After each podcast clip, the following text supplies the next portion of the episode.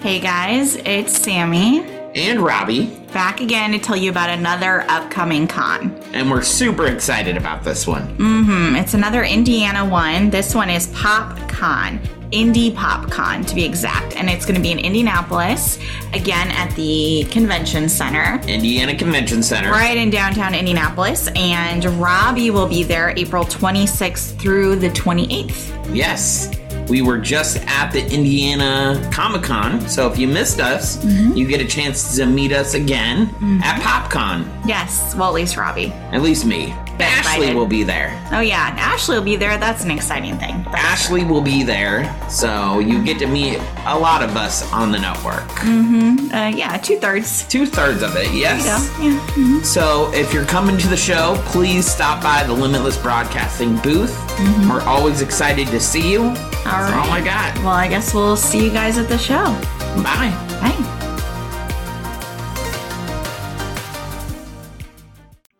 Hey guys, it's Ashley and Sammi from the Pixie Dust Twins podcast. If you love Disney, you should come join the fun on our weekly show. Our podcast is family friendly and talking about all things Disney. Whether you go to the parks or just love binging Disney Plus, we are the podcast for you. So grab your pixie dust, think happy thoughts, and join us on your favorite podcasting platform. Check out limitlessbroadcasting.com and aim for the second star on the right and straight on till you land on the Pixie Dust Twins podcast. Your whole life can change in an instant. About 50 million adults in the United States have chronic pain, and because of a car accident, Robby is one of them. In their marriage vows, Robby and Sammi promise to stand by one another and provide strength when needed. And lately, they've been facing some of their biggest challenges. Join them as they share the ups and downs of living with chronic pain.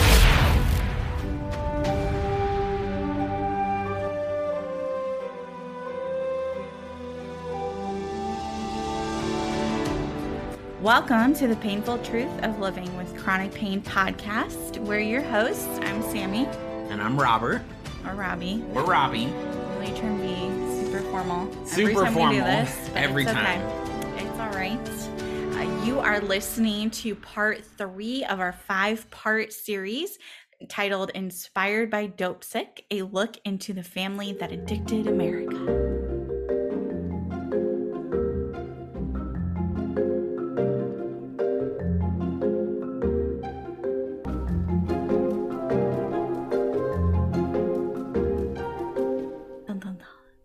Sorry we have been MIA for a minute. Yes, I wanted to start with an apology. There was a lot going on. Like some of us were out of town for a while. Yeah, I was working. So and guilty it as just charged. was not going to work. And then when he did come back, we were just trying to find time to fit this in. So our apologies. I'm going to try and get the next couple episodes together and out a little bit more timely because they're basically ready to go. But you just haven't had time to record on. yeah, this one's just been chilling in my notes. So So I want to give a shout out to Philip Rasa. Uh, hopefully I'm saying that name right. mhm. You hit me up on Facebook. yes. I wanted to say, you know, I hit you up, but I wanted to say I got your message. Thank you. Mm-hmm. Uh, Cool. if you need help with your podcast, let us know and Mm-hmm. we will help you out. Yeah, he said he is working on producing one with his wife too, because he can relate to things that we talk about. So Yep. it's very cool to know that other people are out there and get it.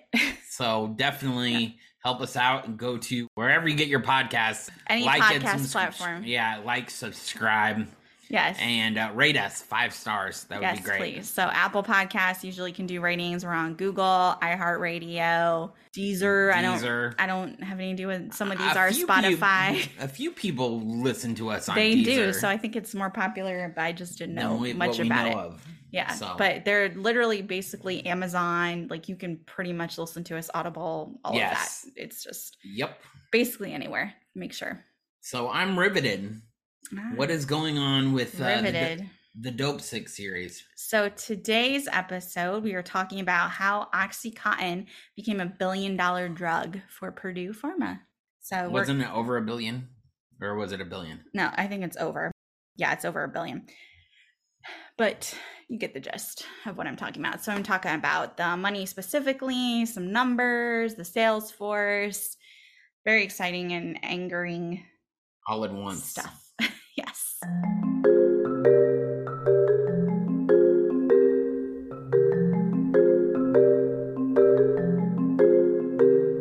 They're not bad. We can do better. How's our video testimonial coming?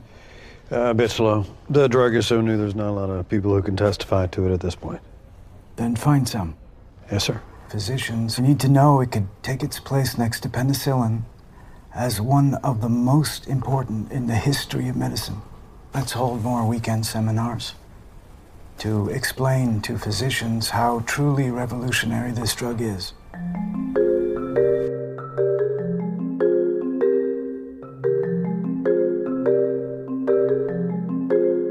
Ready to dive in? Yep, I'm ready. All right, so let's talk about some of the money and the numbers to start off with.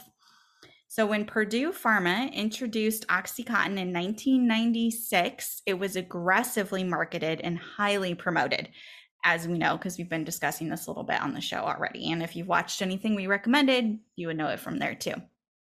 So, the internal Purdue documents that date from 1996 to 2002 show modest modest, we're gonna put this in quotes, modest sales of $49.4 million in 1996. Modest sales, huh? Again, let's put this in some quotes here. And Purdue actually posted a loss of $452,000 on the drug in its first year. Really? because they were spending so much money on marketing materials for it. Really? Okay. Yeah, it's very interesting, right? In 1997, sales reached 146.5 million dollars and gave a pre-tax profit to Purdue of 16.5 million dollars. Wow. But that's never enough for good old Purdue Pharma and the Sackler family. It's insane though. Those numbers when you think about it. That's crazy for especially back in there. I don't know what inflation would make that in In- in that- today's numbers, but it's a lot of money regardless of how you look at it. yeah. So in 2001 alone, the company spent $200 million in an array of approaches to marketing and promoting Oxycontin. $200 million Wow, that's a lot of money. to market and promote this drug in 2001. That's insane. The sales, as we said, started off modestly in 1996, but by 2000, it reached almost 1.1 billion dollars in Wow. sales. It's it's crazy. So, and when we started out in 1996 with the drug, it averaged about 316,000 prescriptions to make up that like 44 million dollar thereabout estimate of how much they sold. In 2001 and 2002, combined sales of nearly $3 billion were reached, and there was over 14 million prescriptions written for this drug.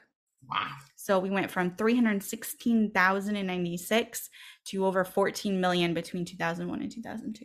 Wow. That's a lot of people. That's a lot of doctors Yeah, and getting hospitals this. and everything prescribing this Stuff. That's a lot of prescriptions for this Yeah. medication. That's insane. Yeah. Yeah. So in 2004, Oxycontin was approaching $2 billion a year in sales. That's crazy, right? Yeah. Even better, the family's estimated wealth in 2016, so we're talking about the Sacklers, was $13 billion. Wow. I can't even wrap my head around how big of a number that is. Literally. Can't even like process that. So, looking back at some email exchanges, because I love to read these and get annoyed by them and Get annoyed by them. And report on them. Yes, uh huh. On October 23rd, 1996, in an email exchange with executives, Richard Sackler shows his attention to detail. In this case, he was talking about whether dinner programs that Purdue hosts for doctors are cost effective in driving an increase in attendees prescribing of Oxycontin. So he said in this email physicians who attended the dinner programs or the weekend meetings wrote more than double the number of new prescriptions for Oxycontin compared to the control group, which I'm assuming those are just like their doctors they market to who didn't attend these dinners, meetings, whatever. But didn't people get in trouble? Physicians get in trouble for attending these meetings? It was more, there started to be some questioning, as we talked about in the last episode, with the pain groups and getting paid by Purdue and, and all of that. But I don't think anyone technically got in trouble except for the Sacklers, oh, Okay. really and truly. Sackler noted that weekend meetings had the greatest impact, increasing new prescriptions for Oxycontin by a factor between 2.16 and 2.62 Billion. just they're just saying like those they tended to average basically two times more prescriptions Okay. is really what it is not not in billions or anything it's just an average of how much they were prescribing Okay. still ridiculous a so ridiculous. they're having drugs. and they're having this whole conversation about which i understand it's a marketing ploy but still the idea of these dinners and seminars and meetings was to provide education Right. and it's not it's to get people or i'm sorry doctors not people doctors to prescribe their drug to patients so that's really the goal That's crazy. we will talk about this more in another episode but over 3000 cases have been brought against purdue pharma from public and private claimants with over 47 american states suing the company 29 of which specifically named the sackler family as defendants Wow. So that's what a does that lot. mean? We will dive into that more because I'm still researching and reading about it. But this was the whole thing that was really all over the news. They Okay. did go into, as you see in Dopesick, Right. they they showed some of the the Aftermath. allegations and everything when they basically threw some of their executives under the bus. But more recently in the news, and what's been a bigger thing is the Sackler family themselves. So But the but the executives didn't get any jail time or anything like I that. I mean, nothing really happened. No. okay. Yeah, That's jumping we- ahead, but we will discuss. keep listening yes, to this episode. executive. hmm Yeah, exactly. We will we will discuss this. So another interesting thing to note from some of these documents that were uncovered through various, basically various newspapers and research companies looking at all of this stuff when it got released. Executives knew that the OxyContin pills were being crushed and snorted. And the company's sales reps used words like street value, crush, snort, and 117 notes from visits to medical professionals between 1997 and 1999. Wow. That seems a little sketchy Yeah. there, especially if they're reporting it and nothing was really done about it, as we know, because this whole opioid crisis did not occur by 19, what did I just say? 1999. It did not occur by then. So, mm-hmm. yeah, makes you really wonder about some of this stuff. Yeah. Oxycontin and similar painkillers can and do become, or patients who take it can and do become addicted to the drugs. The CDC, or the Centers for Disease Control and Prevention, actually says that anyone who takes prescription opioids can become addicted to them, and that as many as one in four patients receiving long term opioid therapy, in a primary care setting struggles with opioid addiction. And a review article in the New England Journal of Medicine reported rates of carefully diagnosed addiction in pain patients averaged just under 8% in studies, but misuse, abuse, and addiction related behaviors range from 15 to 26% of pain patients. So just keep that in mind because next episode, I believe it's the next episode, we're going to actually be talking about addiction and how it spread like wildfire with this medication. So we're looking at all these numbers and all these sales. And when it comes down to it, none of it acknowledged the underlying problem that they were addicting everybody to this medication. Yes, they were. Yeah. hmm So let's talk about the sales force for a little bit. Shall we? hmm Let's do that.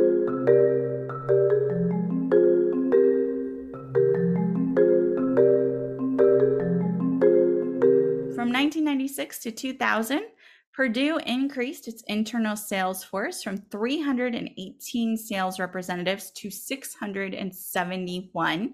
So it's basically more than doubled what they had. Yeah. and its total physician call list went from 33,400 to 44,500 roughly. And that's to start off. So this is an this is the range. So 33,000 to 44,000 originally when they start off in 96 by the time we reached 2000 they were reaching out to 70,500 to 94,000 so up to 94,000 physicians they were reaching out to wow. by 2000 so again it doubled That in that mind. time. hmm It's insane. So the sales force had a lucrative bonus system that encouraged the representatives to increase sales of Oxycontin in their territories. So they were each assigned little regions and territories that they worked in. And that resulted in a large number of visits to physicians with high rates of opioid prescriptions, as well as a multifaceted information campaign that was specifically aimed at them. So basically, they were able to see the prescribing habits of doctors and then they targeted them. They're Okay. already writing prescriptions for opioids, so hydrocodone, morphine, whatever it may be. They went after them because they were going to be more likely to prescribe Oxycontin. Do people with long term pain still get prescribed this? Yes. drug? hmm Really? I know I've seen it. hmm So what's the deal with Oxycontin and Percocet? What's the difference? So Oxycontin is a long-acting version of what's in Percocet. They both contain oxycodone. So Percocet is what we call immediate release oxycodone. Okay. Percocet is just oxycodone plus Tylenol. That's all it is. It's the combination of the two. So you take it more often, four times a day, Right. because right. it doesn't last as long. Oxycontin is supposed to be a 12 hour drug, so you're supposed to only take it twice a day, which was its benefits. However, we've clearly debunked that as being a lie, and most people need to actually take it three times a day. So did they, in the wake of all this, did they have to change their formula or I don't believe there there was one point where they tried to make a version of it that was less able to be crushed up and snorted, but it was bullshit and it did not work.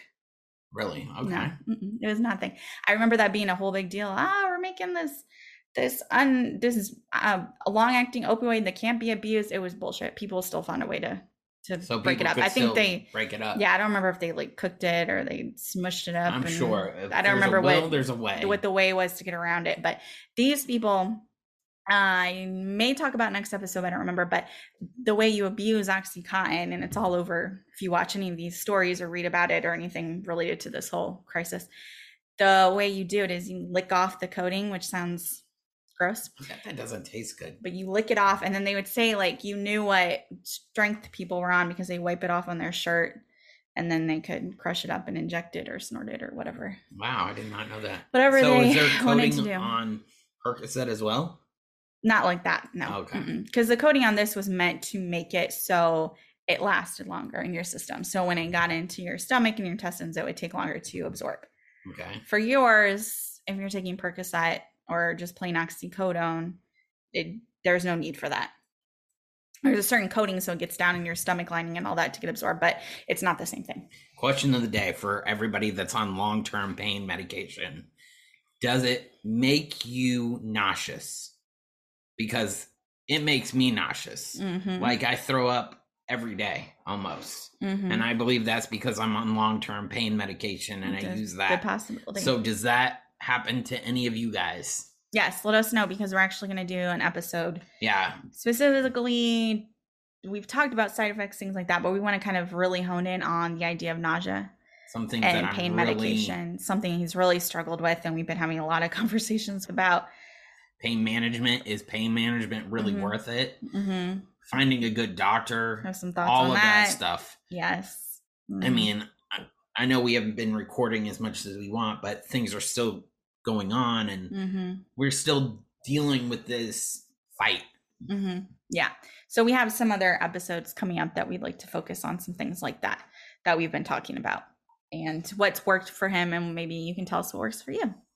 Sorry if you hear a dog in the background. I don't know what she's doing. She's trying to she's sniffing all over the place. and want some attention. She's mad because we took her ball because she's loud and obnoxious. That's exactly what it is. But I didn't want to leave her alone outside the door because she'd make our other dog crazy, and I was worried if it starts to rain, she might get a little upset. So, yeah. yes, we're we're recording this on a cloudy day. So Yes, on a very Florida rainy, typical summer day. Anyway, All right, so we talked about the bonus system, and I believe I have a little bit more notes possibly on that coming up. In 2001, in addition to the average sales representative's annual salary of $55,000, annual bonuses averaged $71,500 with a range of as low as $15,000. Keep in mind, this is bonuses. Fifteen thousand dollars of bonus. 15 one five thousand dollars in bonuses to a high of nearly two hundred and forty thousand dollars. Wow, that So would be some rep out there was getting almost two hundred forty thousand dollars in Quarter bonuses. of a million dollars. It's crazy. You can buy a Ferrari with that. And they were they were driving nice, very nice cars and living the life. I don't know that all of them were, but a lot of them were. At the end of the day, Yeah. Purdue paid $40 million in sales incentive bonuses to its sales representatives in 2001. You said forty million. 40 million. Almost makes me want to go into pharmaceutical sales. Well, I don't think you can do that now. Also, if I remember right, and some of the things I read about and some of the things we've watched, one of the big things about Purdue was they didn't do caps. Right. So you could just keep earning, earning, earning. A lot of people, a lot of drug companies don't do that. There's max caps that you can earn. So I'm assuming if you're a pharmaceutical sales, right, you're making good money. Yes, but I believe you can still make good sales bonuses. I just don't know if you can make two hundred forty thousand dollars at any drug company you might wander into. Eventually, the average annual bonuses for sales reps would climb to nearly a quarter of a million dollars. Now, that's we just talked about on the high end of 2001, it was nearly a quarter million. This is saying that eventually down the line, the average salesperson was earning a bonus of about a quarter of a million dollars. The average The salesperson. average. Jeez. Those those were the good old days, right? So I can't imagine what the top salesmen were were earning then. It's insane. It's whew, yeah. We we talked about this in the last episode, but from 19 just to remind you, from 1996 to 2001, Purdue conducted more than 40 national pain management and speaker training conferences at resorts in Florida, Arizona, and California. And they had more than 5,000 physicians, pharmacists, and nurses attend the all expenses paid trips where they were recruited and basically trained to be part of their speaker bureau and tout the benefits of Oxycontin to everybody when they went home. So we we talked a lot about that in the last episode. But just to remind you, this was part of this whole sales idea in Salesforce. They were really, in effect, getting all this free stuff and kind of being paid in that way to represent and sell Oxycontin for them. If you think about it, yeah, it's just a mm-mm, sketchy. So through the sales representatives, Purdue used a patient starter coupon program for OxyContin that provided patients with a free limited time prescription for a 7 to 30 day supply. okay. By 2001, when the program was ended, approximately 34,000 coupons had been redeemed nationally. wow. Now, if you think about the problem with this, is you get that prescription for OxyContin, whether it's seven day or 30 day or somewhere in between supply. And what happens? You get addicted. Mm, yes. So you So use your coupon and now you're stuck. Let's back up for a second. When you take Oxycontin, can you get addicted from the first dose? Really and truly, yeah, because it's basically heroin. So is Percocet heroin too? I mean, a version of it, right? Yeah, essentially. But the problem with this one is that because of its longer acting mechanism, because it takes longer to clear out of your system, I think it causes more problems because of that.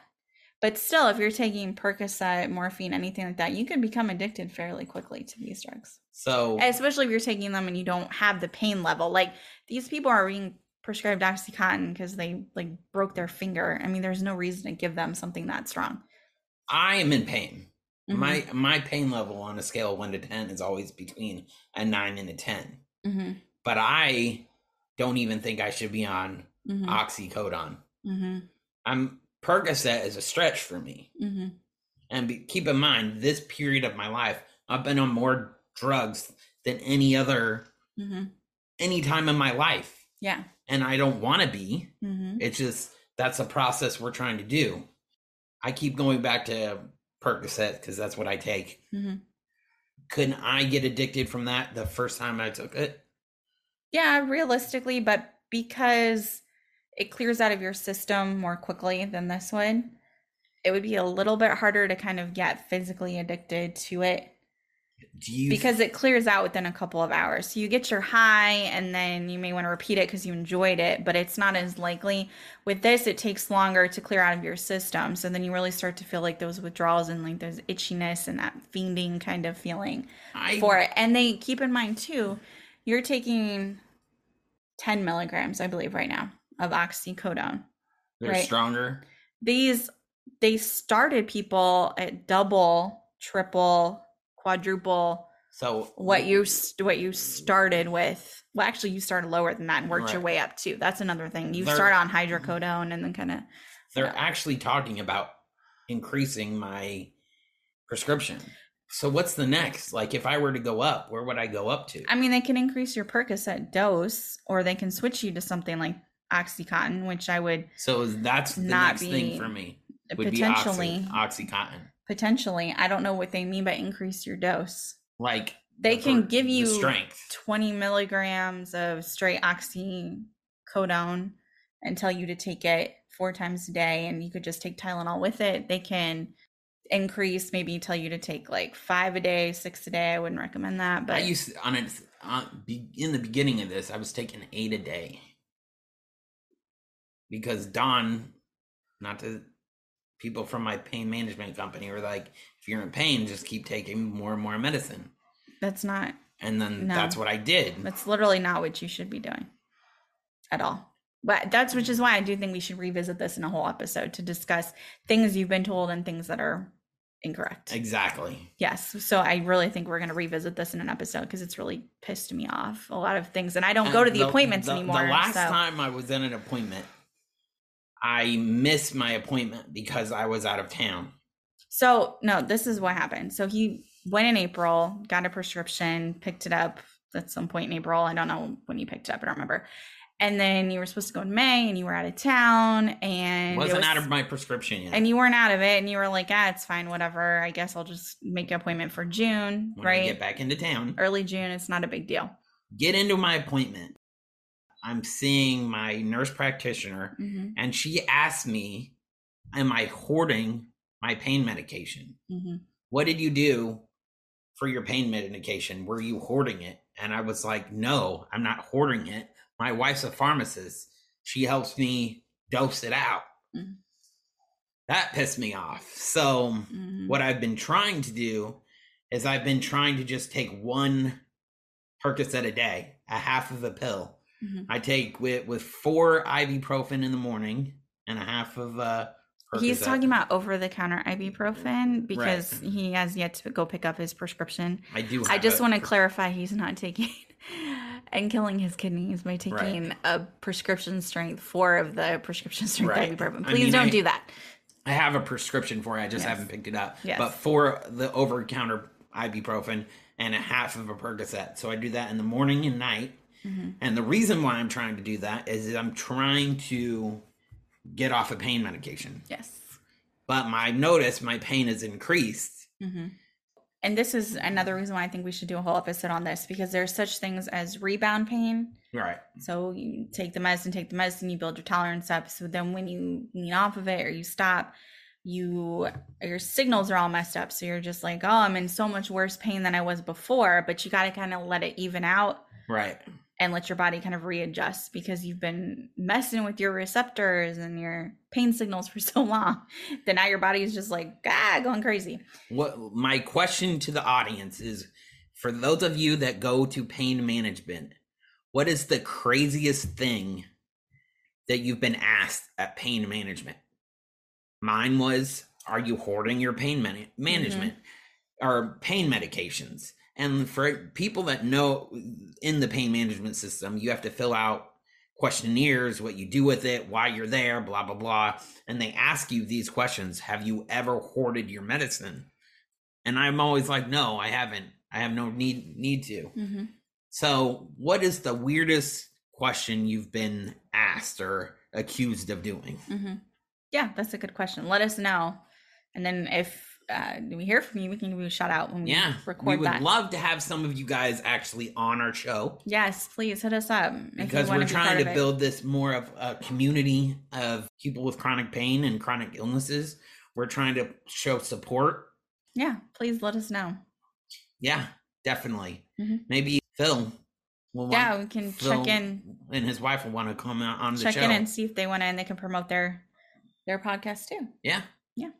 All right. Well, back to Dopesick. Back to our regularly scheduled topic of the day.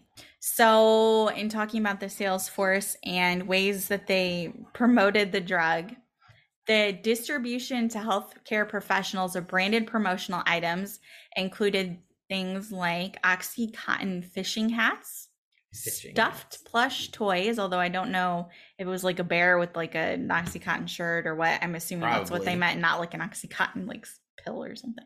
Music compact discs or CDs, which included a song called Get in the Swing with Oxycontin. You should really go on Isn't YouTube that the rapper because thing? yeah, we've seen some of this bullshit and it's it's laughable and it's embarrassing to watch. They- but they would prom- they would use these songs in their big like company beat. meetings and things. They took a Drake beat. I I love bad bitches. That's what it's. That's the beat, and then they would rap over it. So people that know Drake would know the beat. Mhm. So they would hire people to create raps for. Yeah, this is what they were spending money on. I mean, it's in in the show on Dopesick on Hulu. Mhm. So definitely Yeah. watch this. But if you want to just Google it for yourself, it's ridiculous. So the idea of doing things like this, like these promotional items, was actually unprecedented for a Schedule II opioid, according to the Drug Enforcement Administration. so what does that mean? I wonder in why. Layman's terms. Unprecedented for a opi- opioid. Basically, You can't. nobody was that way. doing this. Why are you advertising your narcotic medication like this? It's kind of crazy. We would get way back in the day pens and counting trays at the pharmacy. Sometimes drug reps would bring us like food, I bet but- that was nice though. but we really loved getting free pens. That was great. That was always our go to notepads, things like that's what we would get in pharmacy land. That's what they would bring us. So the idea of them doing this kind of swag is just insane. You know, most drug companies are like, here's a pen. Please Let remember us you. when you're taking your notes or a notepad or something. If you owned a pharmacy, Mhm. do you think they would take you to dinner and all of that stuff? yeah they would do seminar or like dinners and things and some places still offer it as continuing education where you can go and sit at these i've went to one or two when i was in school where you went to a nice dinner and they fed you and then you learned about a drug while you sat there but it's a little questionable about the ethics on it especially for something like drug. this. Yeah. That's the whole idea is you're hearing why their drug is so great and so miraculous and why you should be prescribing it. Now for me i don't i don't prescribe drugs. I mean i'm going to be real honest with you. Like if i can help because the drug works better for you or it's more cost effective for you yeah i'll help out. But otherwise i mean i don't i don't have any say in what your doctor's writing a prescription for You just help fill it. no, if they ask my opinion on something and I'm able to give an educated opinion, yeah. But otherwise, I mean, I'm not really involved in that. And so I like the free pens though. That was nice until they Keep it coming. weren't Free allowed to do it anymore. They can't do that anymore. No, FDA kind of squashed that. So. Why is that? Well, it's slightly unethical because you're influencing. But what they started doing was we would get coupons dropped off. This was still continuing when I was still working retail. The drug reps would bring coupons for their prescriptions, which was cool because you'd be like, yeah, I can use these for patients. And they wouldn't bring pens or anything. They would just bring the coupons and then they would try and tell you about the drug. But So what half would the time- do? They would just, you could process it with their insurance So and help make it free or more. Yeah, so it's like make it free, maybe five dollar copays, like drop the prices for Okay. patients. And the coupons were usually nice. We always save those, but sometimes they want to like tell you all about the drug, and I'm like, do you not see like there's a dumpster fire behind me? I do not A have time dumpster fire. to stand here with mm. you for ten minutes while you tell me about your prenatal. I'm so sorry, but thank you for the coupons. Have a nice day.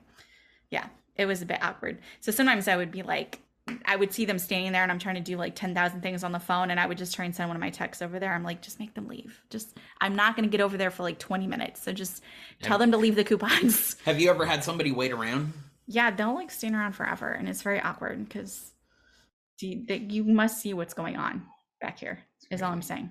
Drug reps. Anyway, so back to Purdue. Purdue also had a program that they called Toppers. It provided recognition to the leading sales reps from across the country. Toppers got sent on all expenses paid vacations to places like Bermuda. And this led to fierce competition among sales reps, which Purdue obviously encouraged. So the more sales you made, and if you got in the toppers program, that just was you'd be the on the envy envy of the all the other sales reps, right? It's just insane. There were some stories about sales reps making six figures in one quarter. Wow. It's crazy. And one rep in Myrtle Beach, South Carolina, supposedly made $170,000 in three months. Wow. Insane. Crazy. Insane. and so just in bonuses. yeah, like that's, Wow. that's crazy. So there were some documents from the Commonwealth of Kentucky, who is one of the states that was suing Purdue and or the Sacklers. I'm not sure if it was both, but at least Purdue. In their lawsuit, Kentucky showed that Purdue had 78 sales representatives assigned to Kentucky alone who promoted Oxycontin in some form through 2010. That's a lot of sales reps for Kentucky. Kentucky is not that big. Kentucky is not that big. Have you seen that state? I mean, you don't need 78 people promoting your drug in that area unless there's something sketch going on. You're going after these poor f- people who don't know what they're getting themselves into. Just a thought. Right. It's crazy. Going back to what I referenced a little bit uh, a little bit ago about how they targeted physicians. So one of the cornerstones of Purdue's marketing plan was the use of sophisticated marketing data to influence physicians' prescribing. Drug companies compile prescriber profiles on individual physicians, basically detailing the prescribing patterns of the doctors nationwide. And that's so that they can influence their prescribing habits. That's what they're using the database for, which makes sense. Through these profiles, a drug company can identify the highest and lowest prescribers of a particular drug in a single zip code, county, state, or all over in the entire country. So, one of the critical foundations of Purdue's marketing plan for Oxycontin was they targeted physicians who were highest prescribers for opioids across the country, which is what I already said. Yeah, they were, they knew what they were doing. They're already going after these doctors who already tend to prescribe medications like it because it's easier to convert them to Oxycontin. Purdue learned that this is very interesting. Purdue learned that one doctor was known by patients as the Candy Man. That's what they called him. Say that one more time. Purdue learned of one doctor who was known by patients as the Candy Man. So Oh, these right. patients called the doctor the Candy Man. This doctor was prescribing crazy dosing of Oxycontin, but Purdue sales representatives still met with the doctor more than 300 times. Hmm. Wow. Seems a bit odd, doesn't it? Yeah. yeah. The Candy Man. Wow. Mhm. Yeah. Purdue also looked at primary care physicians. So Robby is talking a little bit about pain management, which we There's plan to talk about. Pain management Mhm, versus primary a primary care. care. So you go to your primary care doctor because you have high cholesterol, you have diabetes, you have a minor injury, minor illness, and you go in to see them. They're your regular doctor that you go and see. Purdue is looking at these doctors, so not pain management doctors, not pain specialists, these doctors, primary care physicians. And they were looking at those doctors who were already, again, prescribing opioids. Primary care Is there are a lot of primary care doctors that prescribe opioids? They're in the past i would say more so now they're all afraid of it they're just like any narcotics anything like that they're gonna "N- no maybe they'll give you like a three day supply if they really feel okay with it but most of the time they're gonna be like you need to go see a specialist for this i'm not writing this for you because there's just too much going, Going on, on. with it just Okay. after all of this crisis and everything is just too much going on primary care physicians began to use oxycontin more often by 2003, nearly half of all physicians that were prescribing Oxycontin were primary care physicians. And some experts were concerned that primary care doctors were not sufficiently trained in pain management or addiction issues, which is true. I mean, they're not to say that they can't take care of you, but there's specialties for a reason, really and truly. Because of that, because their belief is related in fact. So, primary care physicians usually have time constraints. So, they don't have a lot of time to get you in and evaluate you, you out, and right. follow up and yeah, and really treat your chronic pain. So, it makes sense that they shouldn't be treating you because they can't just they really should not just be writing this drug and see you in 3 months and then no actual discussion, follow through, treatment plans. They they don't have time for that. Really. People know that, like, when you go to pain management, I keep bringing up pain management. Mhm, You'll wait there for a long time. You're. It's not going to be a quick appointment. mhm, It's going to be like a three-hour appointment. That's Mhm. why I like to go in the morning mhm. because that's the Yeah. quickest time. So you're not just sitting at the office doing nothing. waiting and waiting and waiting. Mhm. We've we've done that several times. Let's slide over to consumer marketing. We've been talking about how they pers- targeted doctors. Now we're going to look at consumers.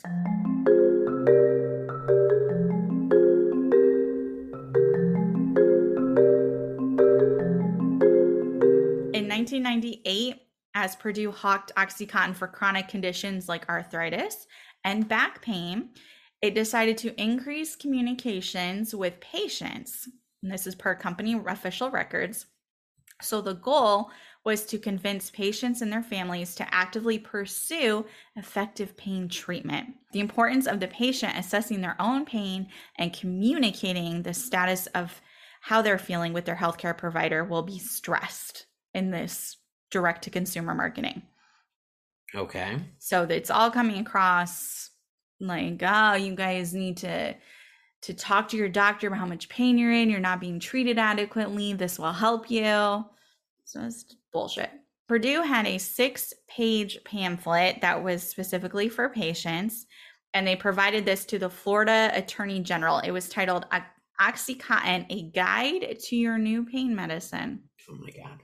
So fancy. Uh, a quote from this specialized guide is Your healthcare team is there to help, but they need your help too. It says Oxycontin is for treating pain like yours that is moderate to severe and lasting more than a few days. They're just trying to help you out, you know? Just trying to be helpful. That's all they're trying to do.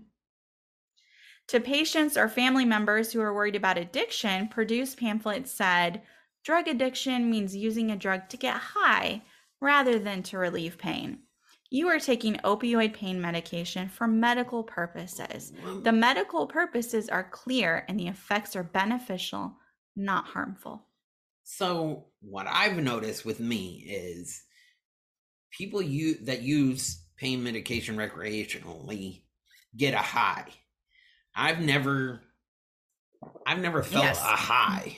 Yes. I've never felt any different. And that's their argument is you're only addicted to it, misusing it, whatever, if you're high on it.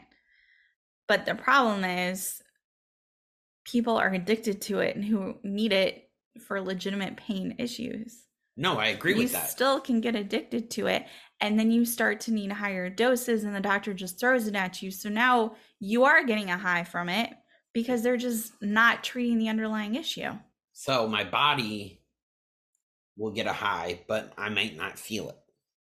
In these cases you would kind of know because they would be dosing you on inappropriate medication At the but for you if you were to stop cold turkey on your medication you would go into withdrawals and that's how you would know that you're addicted to it I've done that several times Mhm. and I get I get throw up amongst other things. it feels like you have the flu that's Right. really what it is and I itch Mm, yeah that's and I, my stomach is just so nauseous. Mhm. that's why you gotta really work with somebody to correctly come off of something like this I'm at my top of my narcotics usage.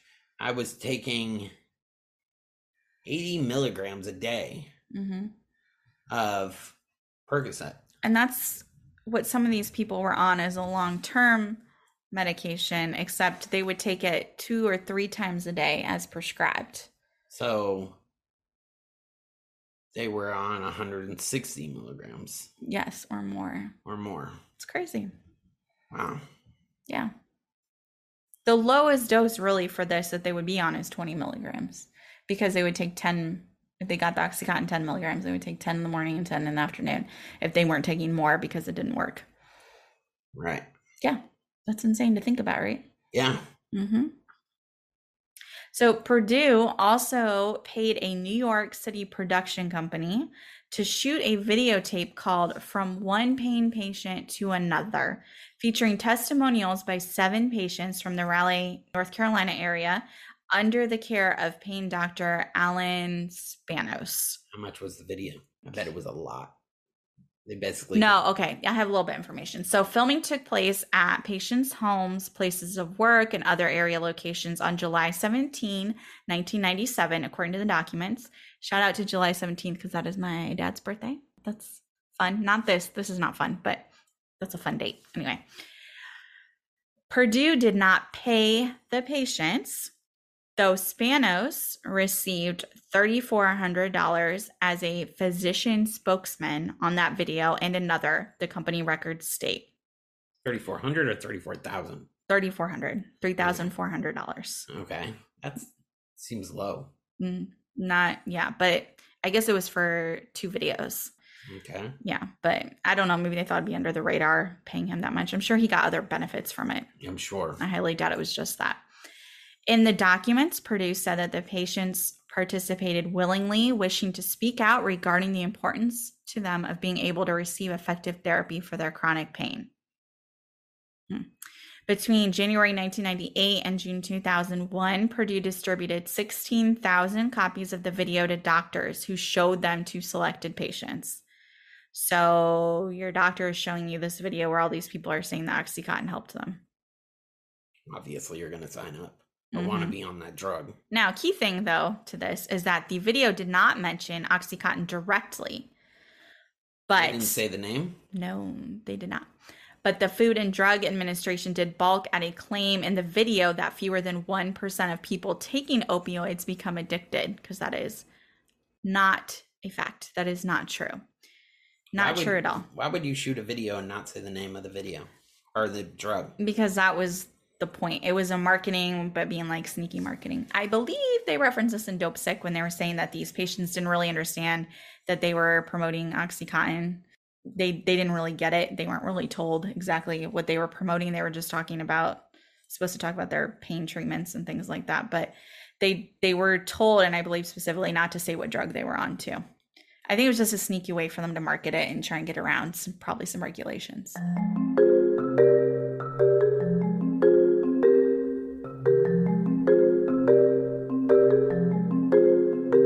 The Food and Drug Administration. I'm going to talk about some regulations that they had going on and kind of why some of this snuck under the radar for them.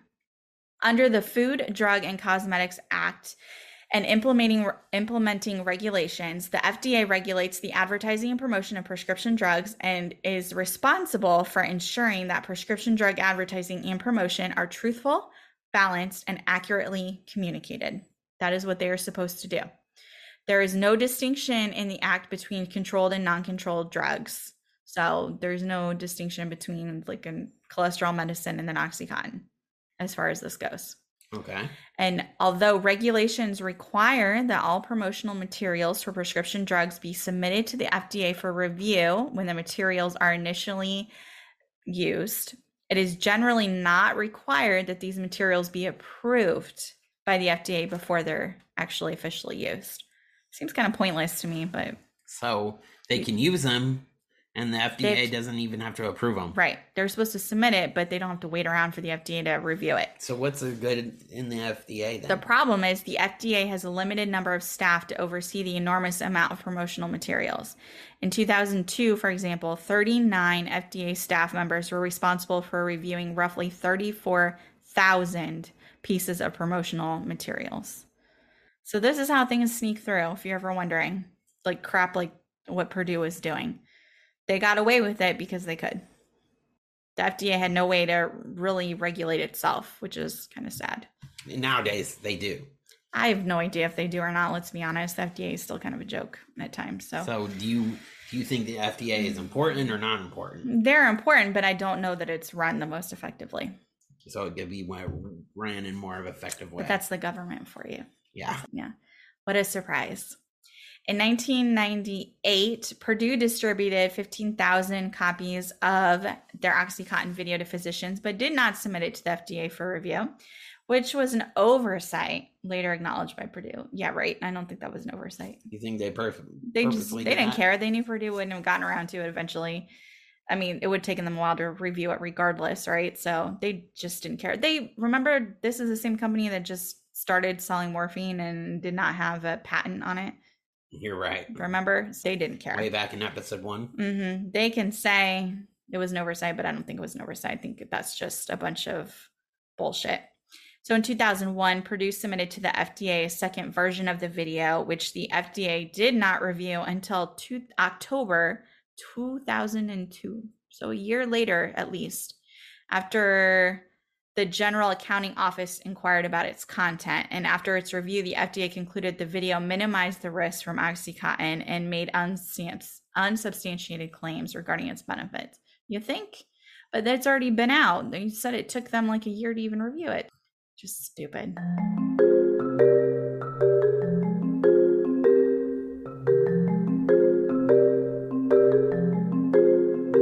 want to pivot back a little bit to the sales reps and some of the things they were reporting, questions that began to arise as they were out and about in the field. Purdue sales reps that who spent their days visiting doctors to talk about Oxycontin heard repeatedly that the drug didn't last. In reports to headquarters, they wrote that many physicians were prescribing it for three or four doses a day. Remember, the whole thing was that it was 12 hours, right? Right. It's a miracle. It's only 12 hours, two pills a day, right? Right. Right. Mm-hmm. Regional manager in Atlanta named Wendell Fisher wrote in a November 1998. I don't know if this was like a letter or a memo. He said, "I'm concerned that some physicians are using OxyContin on a 8-hour schedule rather than a 12-hour schedule." This was again November 1996, so this is 11 months after OxyContin went on sale. So not So, even a uh, year later, he was already reporting that these doctors were not prescribing it every 12 hours. The do- the the It's a regional manager. So he was Okay. a regional manager of sales. So he's noticing that doctors are not prescribing it, quote unquote, correctly. So Purdue's official response was where this is occurring, you need to train the representative on how to deal with it. They need to convince the physician that there is no need to do this and that 100% of the patients in the studies had pain relief on every 12 hour dosing. Lies, which is not true. As we've said over and over again, that's not true. If a doctor complained that Oxycontin didn't last, Purdue reps were recommended to have them increase the strength of the dose rather than the frequency. So don't don't have them and I think we've talked about this. When- would that work though? No. No. No. They so don't have the patient take it every 8 hours. Just double the dose. Just increase the dose and stick with every 12 hours. There's no ceiling amount on the amount of Oxycontin that can be prescribed. Sales reps were to remind doctors. Bullshit. So you can just prescribe as much So you Oxycontin can- as you want. And people won't get addicted. That's what they're no, less than one percent will be addicted, and you can just keep going up and up if they are not getting the adequate pain relief. Don't have them take it more often. Just keep increasing the dose. Gotcha. It's insane, insane, insane, insane. They said boosting the dosage could extend the duration to some degree, but never, as we're saying now, guarantee 12 hours of relief. But higher doses did mean more money for Purdue and its sales reps. The company charged wholesalers on average about $97 for a bottle of the 10 milligram dosage, which is the, the lowest, as we kind of were just saying. While the maximum strength, 80 milligrams, ran more than $630 for one bottle, according to 2001 sales rep or sales data. How many pills in one bottle? There might be a hundred in there. You know, what? I'm not sure because it's when I was counting out, was there a hundred in them?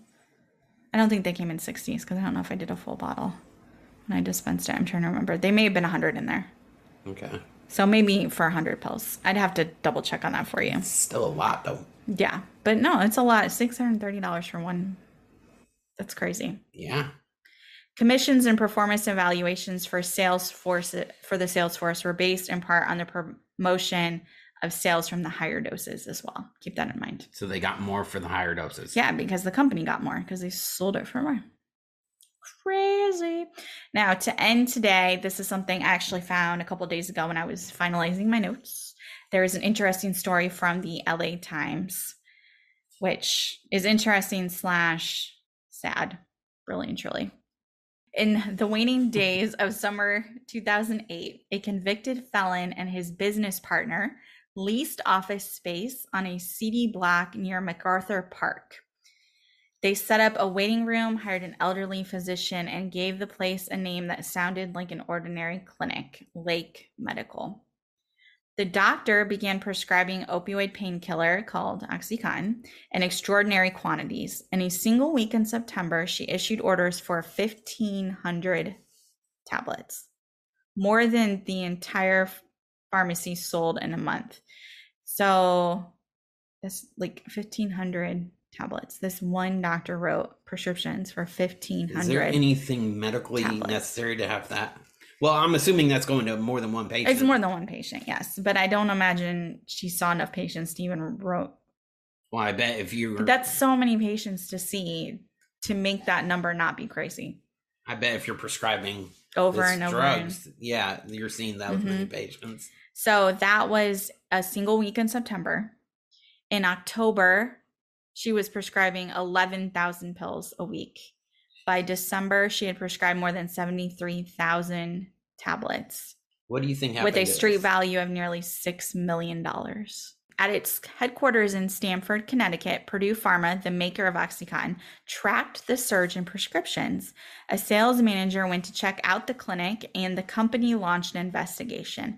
It eventually concluded that the Lake Medical Center was working with a corrupt pharmacy in Huntington Park to obtain large quantities of Oxycontin. You think? Because who would have that many pills? Like, that's insane. Like, it's just, I can't wrap my head around around this entire thing. That's just baffles me. Sales manager Michelle Ringler asked, shouldn't the DA be contacted about this? In a 2009 email. Later that evening, she added, I feel very certain this is an organized drug ring. Probably, probably. Seems see pretty that. shady.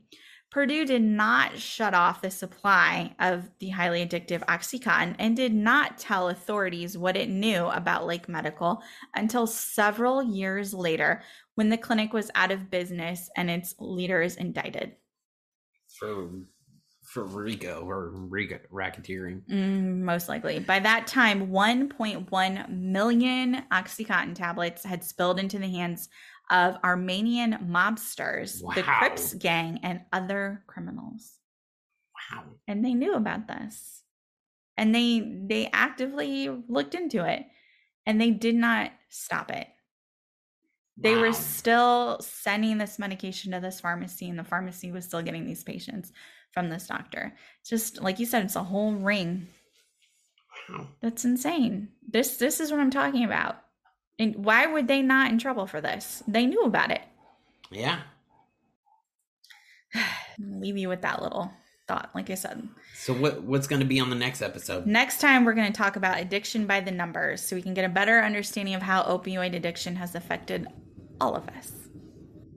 I think that was the. Yes. So, next time, we'll talk about addiction by the numbers to get a better understanding of how much opioid addiction has affected us all. So, we're going to kind of see where it started, which is really just in rural, rural America more so. And what's interesting is Beth Macy's book uh, titled Dopesick. When you look at it, she spends a lot of time focusing on heroin, but the people that are addicted to the heroin didn't start on heroin. They started with Oxycontin for the most part.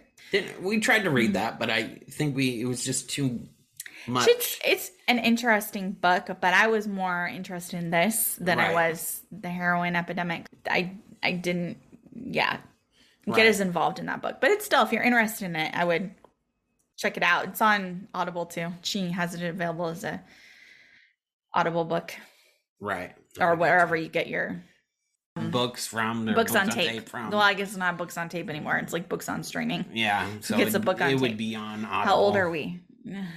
You remember books on tape? Yeah, like they're not on tapes and they haven't been on tapes. They were on CDs and now it's literally on streaming. And that is our show for today. Yes, that's all I got for this episode about the numbers and the sales and whatnot. Thank you guys for tuning in. Yes, Uh, thank you for sticking with us again. Sorry it took so yeah, long. sorry it took so long. Definitely go to limitlessbroadcasting.com for more information. Mm-hmm. Follow us on Instagram at Limitless Broadcasting. Mm-hmm. And stay tuned for more. Yes, and please hit us up with Please subscribe, like, and subscribe. yeah comments, questions. yes, if you want to us. talk with us, yeah. Five stars would be great Mm-hmm. on any of your podcast platforms. Yep. Helps us spread the word of the show. Mm-hmm. So thanks a lot. Yeah, so we will see you next time. Thanks for listening to the painful truth of living with chronic pain with Robby and Sammi. Make sure you like, follow, and subscribe to the Limitless Podcast Network's own channel, Instagram, and all things social media. And we'll see you all real soon.